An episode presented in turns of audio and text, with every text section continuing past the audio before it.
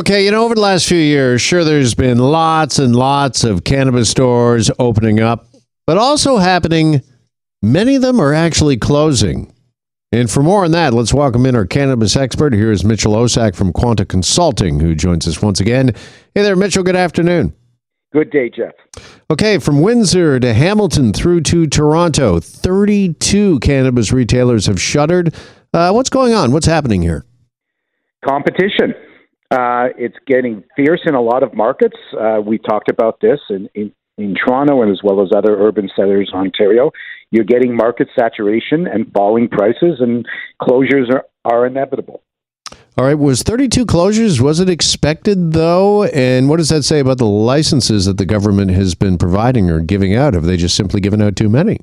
Well, okay, so let me start with your second question first. Uh, the government gives out licenses to compliant um, applicants. It says nothing really about their ability to run an, an, effective store, let's say as good as a Walmart or a Starbucks or something like that. So um, the truth of the matter is you are going to get some great operators and some poor operators.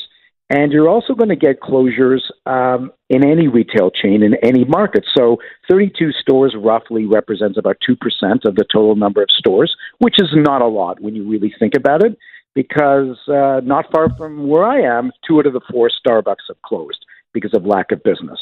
So, to your next question, is the government giving out too many licenses?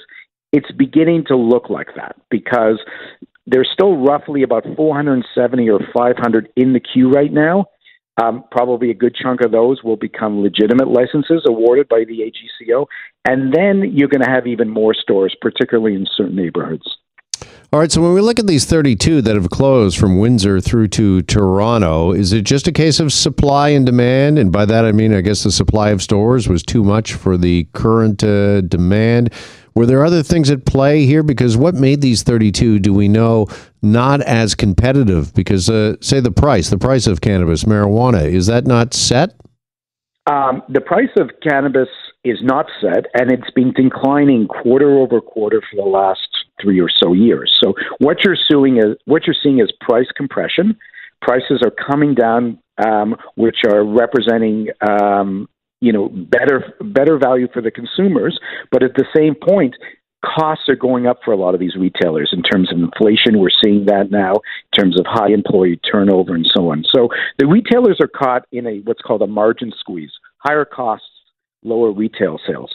As well, I'll point out you can't put these stores everywhere. They can't be near schools and churches and so on and so forth. So you tend to get stores clustering close together. And when you get that, you get hyper competition. And we see that again on Queen Street, Dundas Street in Toronto.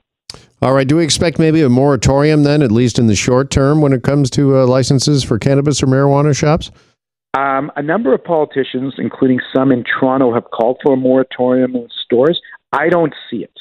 I don't see it because if it does happen, it won't happen for uh, at least six to nine months, the way the governments operate, and we're moving into an election time.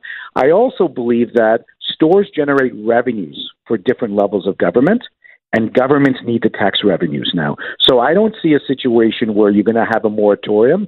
They might slow down on the, the speed at which they're approving licenses, but the reality is the current government, Ontario, um, is very comfortable with letting the free market decide where there should be stores and who should be operating those. And I don't see that changing in the short term. All right. Just finally, uh, Mitch, I want to ask you about New York because there's reports that the state is looking at giving pizza shops and uh, other restaurants uh, the ability to sell cannabis infused food. What do we make of this? I, I love pizza. I think it's a great idea.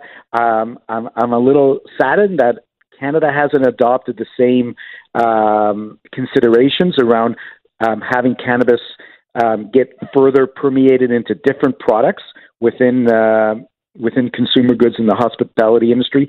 Of course, the rules have yet to be written. There will be major restrictions about who can buy them, whether you can sell cannabis um, infused pizzas, say, where there's liquor and so on and so forth, as well as you know how it's going to be packaged and so on.